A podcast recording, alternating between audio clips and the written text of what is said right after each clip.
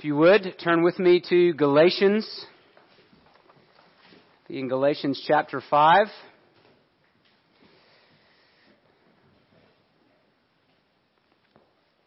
What we've been learning through this letter is to keep in step with the gospel. That's what Paul says in Galatians chapter 2, that we want to keep in step with the gospel. Now, in order to do that, we have to know what the gospel is, and that's what Paul has been hammering home really for the first four chapters of this letter. We have to understand the gospel. That Jesus' life and death and resurrection really are enough to make us right with God. Right? We do not make ourselves right with God by doing good or by trying harder.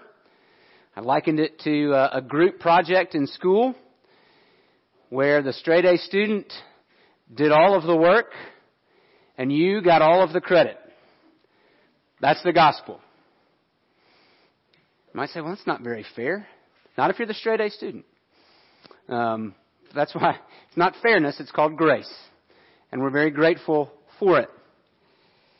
We receive that gift, the gift of Christ's righteousness by God's grace through faith. But now uh, we begin to move into what it looks like to stay in step with that gospel. How do we live in light of that gospel?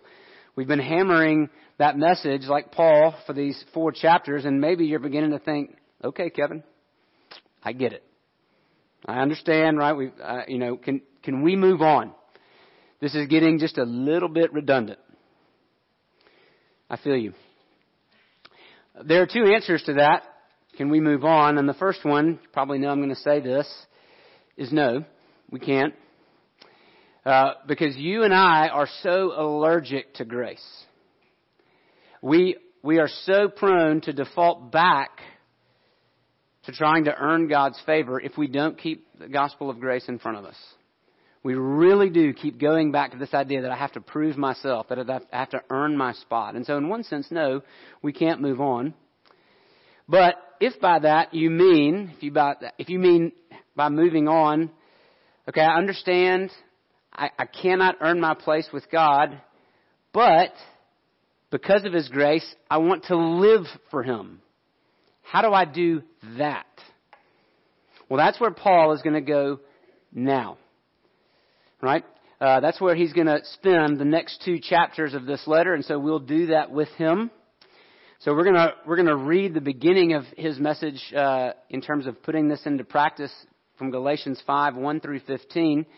And I would say, if you would, uh, grab your Bible, keep your Bible open, read along with me. If you don't have a Bible, uh, there's one in the rack in front of you. Grab it.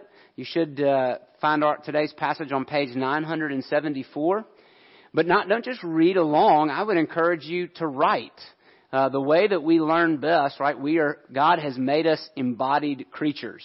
Uh, and so we actually learn and absorb more when we put more of our senses to work. So we want you to use that space in the bulletin or a journal or something, write, draw pictures, uh, but, but engage, uh, engage your whole body uh, in this act of learning. And then when you go to growth group on Wednesday night, you'll have uh, some food for thought. You can discuss what you've read and heard this morning. So let's give our attention uh, to Galatians chapter 5, verses 1 through 15. Paul writes, For freedom, Christ has set us free. Stand firm, therefore, and do not submit again to a yoke of slavery. Look, I, Paul, say to you that if you accept circumcision, Christ will be of no advantage to you. I testify again to every man who accepts circumcision that he is obligated to keep the whole law. You are severed from Christ, you who would be justified by the law. You have fallen away from grace. For through the Spirit, by faith, we ourselves eagerly wait for the hope of righteousness. For in Christ Jesus, neither circumcision nor uncircumcision counts for anything, but only faith working through love. You were running well. Who hindered you from obeying the truth? this persuasion is not from him who calls you. A little leaven leavens the whole lump. I have confidence in the Lord that you will take no other view, and the one who is troubling you will bear the penalty, whoever he is. But if I, brothers, still preach circumcision, why am I still being persecuted? In that case, the offense of the cross has been removed. I wish those who unsettle you would emasculate themselves. For you were called to freedom, brothers. Only do not use your freedom as an opportunity for the flesh, but through love serve one another. For the whole law is fulfilled in one word. You shall love your neighbor as yourself. But if you bite and devour one another, watch out that you are not consumed by one another. This is God's Word, and like Him, it is good, and it is holy, and it is perfect. And He gives it to us because He loves us. And so while the grass withers and the flowers fade, the Word of our God stands forever. Let's pray and ask for His help in understanding it. Father, we pray with the psalmist that the words of my mouth and the meditation, the meditations of our hearts would be pleasing in your sight, our rock and our redeemer. Lord, whatever is of me, I pray, would be forgotten. But that whatever is of you would find a place in our hearts, that like a, a seed, it would be buried deep down and it would grow and it would bear much fruit. And we pray that in Jesus' name. Amen. If you have uh, driven down a dirt road in Chilton County, then you are familiar with the ditches. Ideally, those ditches belong on the outside of the road. Sometimes in Chilton County, they're not there, they're in the middle. But ideally, right, ditches are on the outside of the road. A road, a road falls away to the right and to the left, and while water is supposed to travel down into those ditches, you are not. And so we, we often say, right, keep it, keep it between the ditches. And in essence, that's what Paul is telling us in this first part of chapter 5. He's telling us that there are two ditches to avoid in the Christian life, one to the left and one to the right. Now, often we think about the Christian life as avoiding the left, uh, of avoiding avoiding sin, being avoiding unrighteousness, and that is that is one ditch. But there's also a ditch on the other side that Paul warns us about first. And what he tells us is that true Christian freedom is found in staying out of both of those ditches and driving the road between the two. Freedom. Uh, Paul's used that word. It's an important word in this letter. It's a crucial word in this passage. Look again at verse 1. He says, For freedom Christ has set us free. Christ sets us free so that we will experience freedom. But we need to ask the question, what does he mean by freedom? You have to ask that question every time the word freedom ever comes up.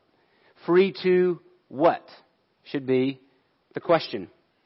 Am I free to think and to say and to do whatever?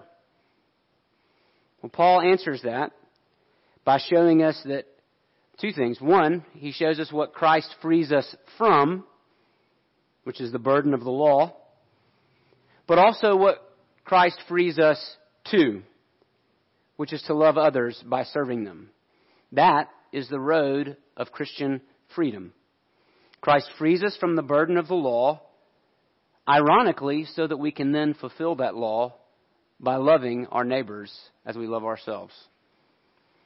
So let's talk about those two things. Let's talk about those two ditches. First, let's talk about what it means to be freed from the burden of the law. And this is the ditch to the right.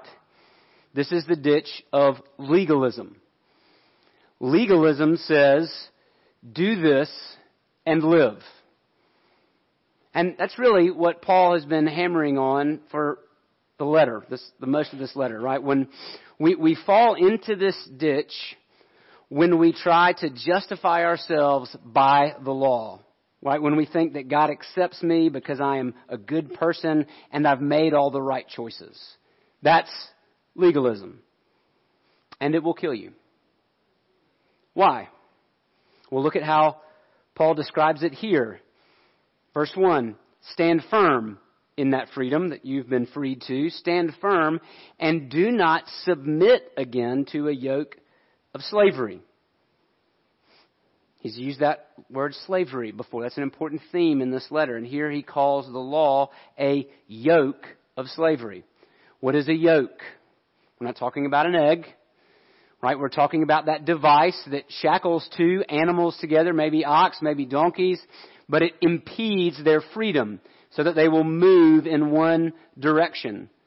They are not free to roam about the field. They are yoked together to go only one way. They are, you might say, enslaved.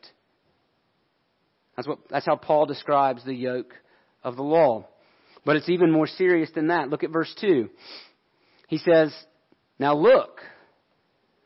He, to emphasize, he says, I, Paul, say to you that if you accept circumcision, Christ will be of no advantage to you. What does he mean by that? Remember, these are Jewish false teachers, and they were telling these non Jewish Christians that in essence they had to become Jewish. They had to be circumcised. They had to follow the law in order to be accepted by God. Now they weren't saying, and this is important, they weren't saying, don't believe in Jesus. That would have been obvious. Right? The Galatian Christians would have been like, oh, well, these people aren't Christians. So we don't have to listen to them. No, these false teachers claimed to be Christians. They weren't saying, don't believe in Jesus. They were saying, add circumcision, add the law to your belief in Jesus. Paul says if you do that, Christ will be of no help to you. Christ will be of no benefit to you. Why? Look at verse 3. Because if you go that route, you're not adding to Christ, you're actually separating yourself from Christ. You're obligating yourself to keep the whole law. Paul says if you go down that road, you gotta, you gotta keep the whole thing. You can't take, right? Uh, look at verse 4. He says, You are severing yourself from Christ by trying to earn your way by the law. Here's what he's saying. In, in other words, by trying to add something to Christ, you are saying that Christ is not enough. Christ is not enough to save you. That you have to add to his work. You got to do a little extra. And what that really means is that you're not trusting him at all. You're trusting yourself, and the result, Paul says, is you've fallen from grace. Right? You're no longer trusting grace, you're trusting yourself. Paul's very clear. He's very stark. He's very hard. He's saying you can't pick and choose. You can't have some of Jesus and some of your obedience. You're either all in Christ or you're all in the law. Either Jesus saves you or you try to save yourself, but you can't have it both ways. So, how do I know if I'm doing that? How do I know if I'm in the ditch of legalism? One, you're proud and judgmental. Bob looked like the model church member. He'd taught some Sunday school classes. He'd even been nominated as a leader. But at home, he was harsh and demanding of his wife. He was verbally and sexually abusive. If you got to know him, he often talked about the lack of holiness in other people's lives. But when I asked him about his own holiness, he couldn't really answer that question.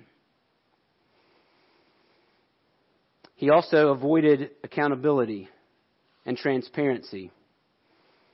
When what was going on at home came to light, we confronted Bob. he further isolated himself. He cut himself off from the community. He refused to submit to anyone other than those that he agreed with. And then also, you might know you're in the ditch if you shift the blame to others. He said, Bob said that the problem was that we preached cheap grace and we didn't talk about repentance enough. Oddly enough, he leveled that criticism at me after I preached a sermon where the whole second point was devoted to repentance. And in a worship service where we regularly repent every Sunday. When I pointed that out to him, he said, Well, I wasn't really paying attention to the sermon. You see, the legalist thinks that he's obeying the law when in reality he's not. Look at what Paul says in verse 7. He says, You were running well. Who hindered you from obeying the truth? He's talking to the Galatians who are now being tempted to embrace the law. That word hindered, he says, You were running well. That word hindered means to have someone cut in on you. Um, if you've ever run or dirt biked or driven in a race, anything like that, a bicycle, um, what the, the image there is one of somebody cutting in front of you, cutting you off on the interstate, right? Paul saying you were doing so well. Somebody who cut in on you, who cut in on you, who hindered you from obeying the truth. It's interesting that when they were convinced of grace, they were obeying just fine. Now that they're being tempted to go back to the law, they're not obeying. You think, see, legalism actually hinders you from obeying the truth. You think you're obeying when you're really not. Why? Because legalism, as much as it talks about cheap grace, legalism actually is just cheap obedience. It lowers God's law to my own set of manageable standards by which I can then feel good about myself and judge you. That's the obedience of legalism. God's law is flattened, holiness is flattened, and it's easy for me to keep. And what's the danger of living in that ditch? Paul says in verse 10, well, one, he says in verse 8 that the, the persuasion to do that is not from him who calls you. That's not coming from God. But it's permeating the whole church, just like yeast permeates the whole loaf of bread. And yet, Paul says, I have confidence that you will take no other view, and that the person who is troubling you will bear the penalty, whoever he is. Indeed, Paul, maybe, maybe Paul should read the book, How to Win Friends and Influence People. Turns out, turns out that Jesus and Paul were pretty harsh with Pharisees and legalists. Paul says, you know, these guys are making such a big deal out of circumcision. I wish they'd go ahead and cut themselves all the way off. Paul says they'll bear the penalty, whoever they are. If we want to live in that ditch, if we want to live under the burden of the law, we will find ourselves under the judgment of God. That's the ditch of legalism. And the beautiful thing is, Christ sets us free so that we don't have to live there. We no longer have to live under the burden of the law. We're freed from its guilt. Right? What we're about to talk about, we're not free to, to, to live however we want, but we are freed from the guilt of the law. We are freed from its sentence of judgment and condemnation. That's what Christ has freed us from. But what's on the other side of the road? Not only does Christ free us from the burden of the law, but he also frees us to love others. And that's the second thing. Paul warns us of an opposite danger in verse 13. He says, You were called to freedom, brothers, only do not use your freedom as an opportunity for the flesh the flesh, those sinful desires, even if you're a Christian, right, you still, uh, the Bible says we still have to battle our flesh. Those, those desires that were there before the Holy Spirit um, caused us to be born again, they're desires that are still there. Those sinful things that we still want to do, Paul says, look, you're freed, but don't use your freedom to indulge your flesh, to pursue those sinful desires, to satisfy yourself. And we can call this ditch, it's the one on the left. We call this ditch the ditch of license. And this is the person who says, Grace frees me to do whatever I please. And you may have experienced, uh, you may have been around Christians like this. It's interesting, uh, in, in seminary, uh, we would be around both. And if we're honest, we tend to veer in one direction or another. Right? But these are the people who would say like, hey, I'm free. Grace, baby. I can do whatever I want. Bob Flayhart at Oak Mountain Press calls this uh, hot tub Christianity. I'm just chilling, man. Back up off me. Right? Uh, what happens is people usually end up here as an overcorrection from legalism. They grab the wheel. They know that they know they've experienced uh, the burden of legalism, and so they grab the wheel and they whip it all the way over to the other side, and they can end up in the ditch of license. But as many of us can affirm, that leads to a different kind of slavery. Tom shared with me how he left his home early to get away from his dad, who was very controlling, very authoritative, overly strict.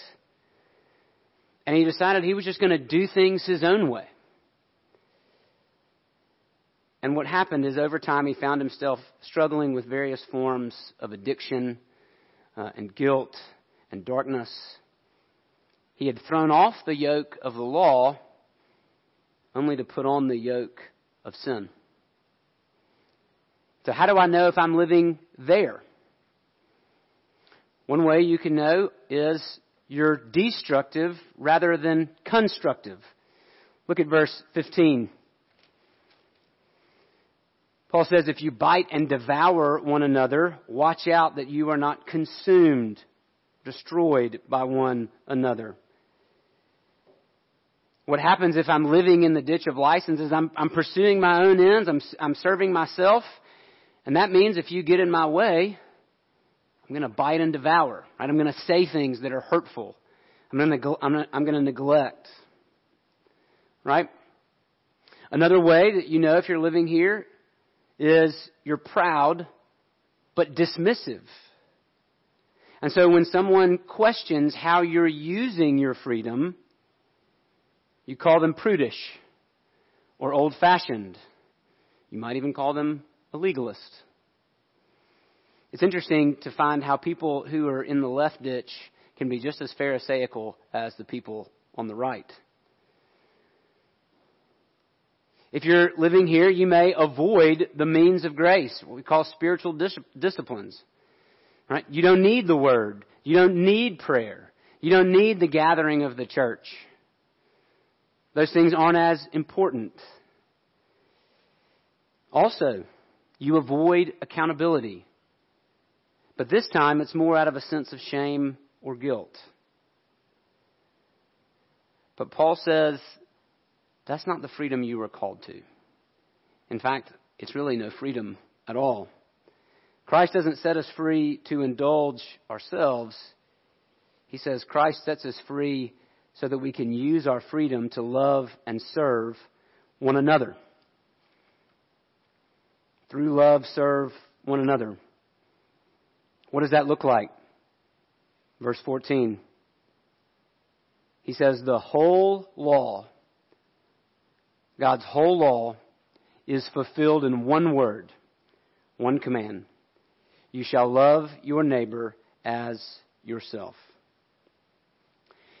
So here's, here's the irony of Christian freedom.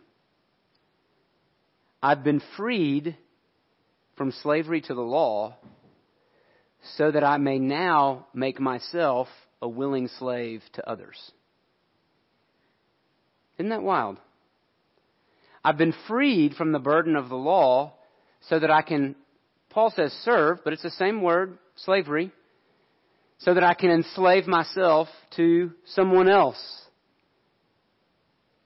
Because I no longer have to prove myself to God, I am now free to love and serve other people. John Stott puts it this way. He says, Christian freedom is service, not selfishness. That's what we were freed to. I like to put it this way. In Christ, the law is no longer a sword at my throat. Now, outside of Christ, it is. The law, the, the, the law is a sword at my throat, telling me that I must do or die. But once I'm in Christ, the law is no longer a sword at my throat. Now it is a, a tool in my hand. A tool that I can use to benefit other people. And so the question here is pretty easy. How do I live in this freedom? Well, let's regularly ask ourselves, how can I love and serve my neighbor? That's what it means to walk in the road of Christian freedom. Now, my first car was a 1990 Ford Tempo. There's a reason Ford stopped making that car. All right. Uh, it had a little drift to it. All right. Uh, you you couldn't hold the wheel straight because the car was going to like you had you had to, you had to always kind of be pulling right, especially as you got faster and faster. The car drifted more and more, and so all of us, like my Ford Tempo, tend to drift in one direction or the other. Some of us drift to the left into license. We tend to celebrate freedom. And usually, like I said, those, those people have come out of uh, an overly strict or legalistic environment. And so they tend to move more in this direction. Others, we tend to drift to the right, towards legalism. And usually the people who drift in this direction uh, are those who came to faith later in life. They've, they've seen the emptiness of sin. They've experienced what a dead end that is. They love the fact that they've been saved by grace and they want to honor God as much as they can. But what that, what happens is they tend to overcorrect and be harsher. Right? It's, it's like a pendulum on a clock swinging back and forth. And usually it goes from generation to generation. And so we want to try to freeze that pendulum in the middle. So, whatever direction you drift into, how do we correct? How do we not overcorrect? The answer, of course, is the gospel. If I'm a legalist, what does the gospel tell me? It says, relax. Jesus is enough. So if you have a tendency to drift into to law keeping as a way to make God happy, what you need to hear is God is already happy with you in Christ. Relax. Jesus is enough. But if you tend to drift in the other direction, what does the gospel say to the licentious person? That's the fancy word. What does it say to the person who celebrates their license a little too much. The gospel says, come on, Jesus is better. Don't pursue that dead end. Jesus is better. And so, really, the answer to both is Jesus is enough. And that's what Paul says. Look at verse 5. Where does true righteousness come from? He says, through the Spirit, by faith, we ourselves eagerly wait for the hope of righteousness. That we're not working for righteousness, we're waiting for righteousness. That one day, someday, when we see Jesus face to face, we will receive the gift that he has promised. We will receive fully that righteousness which we have now by faith. We will, we will receive it then by sight. And so in the meantime, what do we do? We live by the Spirit. Not by the law, but by the Holy Spirit. And that's what Paul will take us through in the remaining two chapters of Galatians, what it means to live by the Spirit. But as we, as I close up this morning, I want to point you back to the hymn we sang just before this, Rock of Ages. I love that hymn because at the end of the first verse it talks about the double cure. that Jesus is the double cure for our sin. He saves us from wrath and he makes us pure. He's not just one or the other, he's both. And when we follow him by the power of the Spirit, we live in true Christian freedom. If you haven't experienced that before, I'd love to talk with you more about that. Let's grab coffee or lunch this week. Amen. As we move towards our prayer time, uh, this is a, a, five Sunday month, and so uh, our normal prayer guide doesn't have an entry for this month, and so uh, I chose uh, Romans 1, 16, and 17 as our prayer focus. This is the verse that began Martin Luther on his journey uh, towards what would become the Protestant Reformation. He was reading Romans one day when he read this I am not ashamed of the gospel for it is the power of God for salvation to everyone who believes, to the Jew first and also to the Greek. For in it, the gospel, the righteousness of God is revealed from faith for faith. And this is, this is what set Martin Luther on his trajectory. As it is written, the righteous shall live not by following everything the church tells me to, not by doing everything that I have to do. He says, the righteous shall live by faith. That was, the, that was what turned the world on its head in the time of the Protestant Reformation. So this morning we're going to pray that God would do the same thing again. That God would use the power of the gospel, the power of the gospel to bring renewal and reformation to his church and to the world. So let's pray that now. Heavenly Father, we thank you for your word. This being Reformation Sunday, we thank you for all of those who came before us to ensure that we would have access to your word. We thank you for men like Martin Luther and John Calvin and Ulrich Zwingli and others, John Knox. We thank you for Jan Hus, who came before Martin Luther. Lord, those who through the